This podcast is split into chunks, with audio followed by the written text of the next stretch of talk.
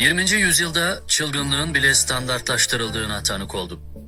Tanımı gereği norm dışı diye ele aldığımız delileri bile kendimize benzettik. Deli dediğimiz insanların da herkes gibi tedavi olanaklarına ulaşmak için bin türlü bürokratik işleme uyması ve profesyonel şifacıların ücretini karşılaması bekleniyor.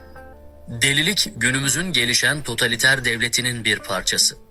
Neyin delilik sayılacağını devlet tarafından tedavi ruhsatı verilen resmi şifacılar, psikiyatristler belirliyor. Deliler deliliklerinin özgürlüğünü yitiriyor. Eğer bir tane koyunu olan bir çiftçiysen, fakir olmalı bir kenara bırakalım. Muhtemelen koyununla arkadaşsındır. Eğer 10 tane koyunu olan bir çiftçiysen, e, koyunların hemen hepsini tanımaya fırsatın olur. Kabaca bilirsin. Hani o koyun nasıldır, ne yapar, nasıl yaşar diye. Ama eğer 100 tane, 1000 tane koyunu olan bir çiftçiysen artık koyunların yoktur. Bir sürün vardır. Ve sürün varsa eğer kaçınılmaz bir şekilde işletmecisindir. Bir işletmeci olarak bakarsın bir çiftçi olmanın ötesinde. Yani karlılıkların vardır, zararın vardır, yürütmen gereken bir sistem, var etmeye devam etmen gereken bir yapın vardır. Oluşturulmuş böyle büyük blok iç içe işleyen bir sistemin vardır. Böyle olunca farkında olmadan olarak isteyerek ya da istemeyerek karlılıklarını düşünerek ya da sürünün büyük faydasını düşünerek sürünün küçük bir kısmını sürünün geneli için ziyan edebilirsin. Bunu göze almak mümkün. Diyelim ki sürünü bir yerden bir yere taşımak zorundasın. E, eğer senin için karlıysa küçük bir araçta sürünü götürerek sürünün birkaç tanesinin zay olmasını hani o moda adıyla beraber söyleyelim telef olmasını göze alabilirsin. Bu bir gerçeklik. Ta ki o telef olan koyunlardan bir tanesi sen değilsin.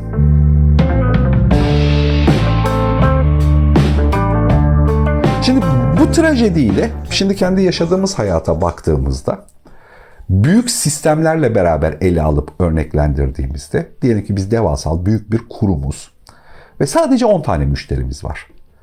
O müşterimizin tüm ihtiyaçlarını gözlerine bakarak anlayacak kadar onları tanır hale geliriz. Onlarla ilgilenir, onları anlar, ihtiyaçları için elimizden ne geliyorsa onları yaparız.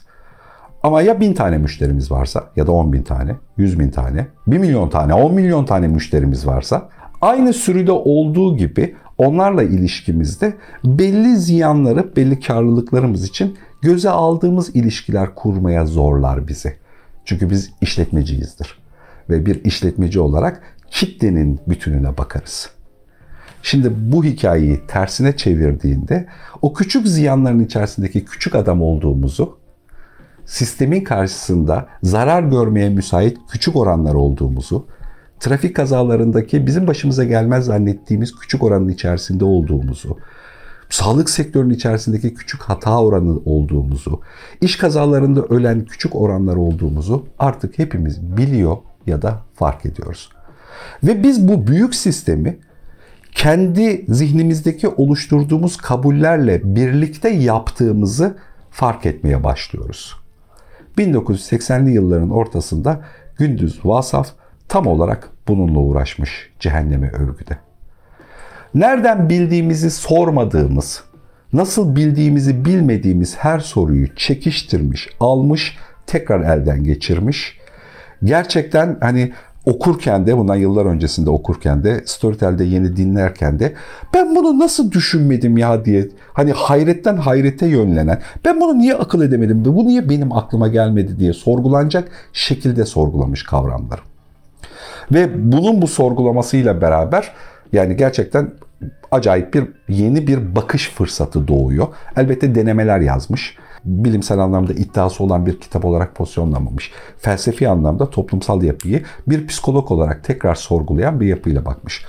Çok güncel bir kitap yazmış. Şaşırtıcı oranda güncel. Azıcık ileride bunu anlatmaya çalışacağım. Neden güncel dedim. Yani 1980'li yıllarda yazılmış bir kitabın şu anda gerçekliğinde oluyor olması çok tuhaf. Yani birebir karşılığının hala oturuyor olması çok tuhaf. E, 1980'li yıllarda yazarken anlıyorsun dilinden bir 1968'ler ruhunu taşıyor üzerinde.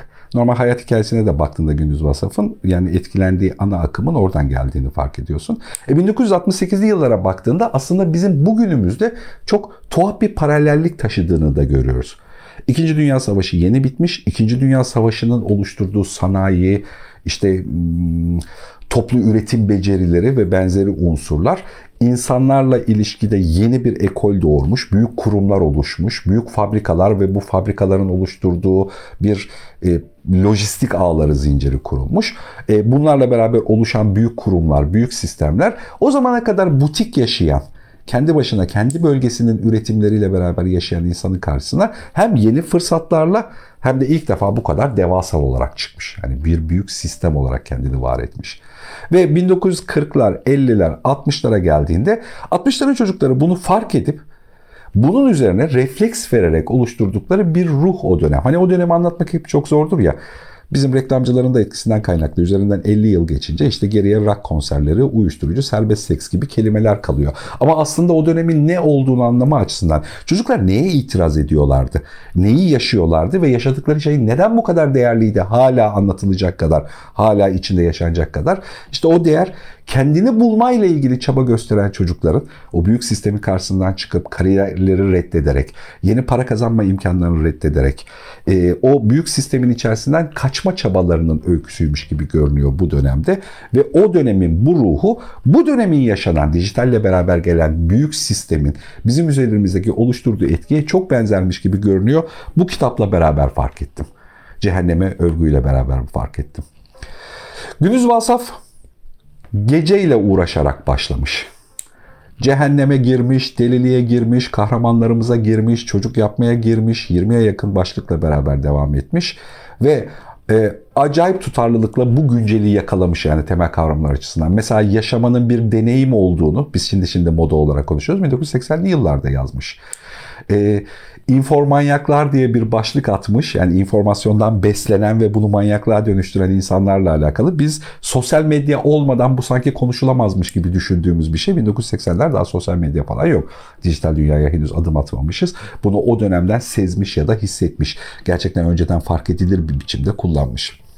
Mesela geceyle ilgili çok içimi kaşıyan şeylerden bir tanesidir. Ee, evli çiftlerin ya da işte sevgililerin akşamleyin yatmaya beraber gitmeleri beklenir. Beraber yatmaya gitmiyorlarsa eğer geç yatan suçlanır. Mesela neden böyle düşünürüz? Neden erken yatan değil de geç yatan suçlanır? Neden erken yatmak daha iyidir geç yatmaktan? Neden gece ayakta kalmak iyi değildirden başlayan bir sorgulama bizi o kadar tuhaf yeni keşiflere götürüyor ki. Hele mesela hislerimizle kelimeler arasındaki savaşı anlatmış. Yani biz farkında olmadan otomatikleştirdiğimiz bir bakış açımız var. Bir başka denemesinin içerisinde anlatmış. Kelimelerle her şeyi ne kadar sabitlediğimizi anlatmış. Aşk dediğimiz, o hissettiğimiz, herkesin kendi öznel bilincinde öznel yaşadığı bir duyguyu sadece sevi, seni seviyorum kelimesi gibi sabitlenmiş ve herkesin kullanabileceği bir kelimeyle etiketlemenin daraltıcı etkisini anlatmış herkes kendine ait sevgi sözcükleri kullanabilecekken bu sevgi sözcüklerinden kaçınıp bunu demeden bu olmazmış gibi oluşa gelen büyük sistemin kendisini fark etmiş ve anlatmış. Bu gerçekten muhteşem ve iç kaşıyıcı bir kitap olmuş. Başından sonuna kadar sorguladıkları her şeyle beraber. Bu dönemi doğru anlama açısından bu dönemde Hani yaratıcılıktan sıklıkla bahsederiz. Yaratıcı anlatılar önemlidir, yaratıcı düşünme önemlidir. Yaratıcılık herkese göre 3-5 adımda tarif edilmeye çalışılır. Hani bir ucu bir boşluktadır ama şöyle yapmak, böyle yapmak gerekir. İşte bilgini düzenlemek gerekir, analizleme kabiliyetine sahip olmak gerekir. Ama en başta bir şeye sahip olmak gerekiyor. Reddetme kabiliyeti tersine iteleme, olanı yıkma kabiliyeti. Çünkü reddeden bir ruha sahip değilsen Olanı kabulleniyorsun. Yaratıcı olmaya ihtiyaç duymuyorsun. İyi bir yaratıcı ruha sahip olabilmenin temel kuralı gördüğün şeyin dışında bir şeyle ilgilenmek. Onu geride bırakarak, atarak, düşürerek. Gündüz Vasaf Cehenneme Övgü'de yaratıcı bir düşünceye başlayabilmek için elimizdeki kavramları o kadar güzel ters yüz ederek, reddederek ilerlemiş ki bugünle alakalı veya da yarınla alakalı plan yapacak, bir şey düşünecek, bir şey geliştirecek hemen herkes için bence bir tür mihenk taşına dönüşmüş.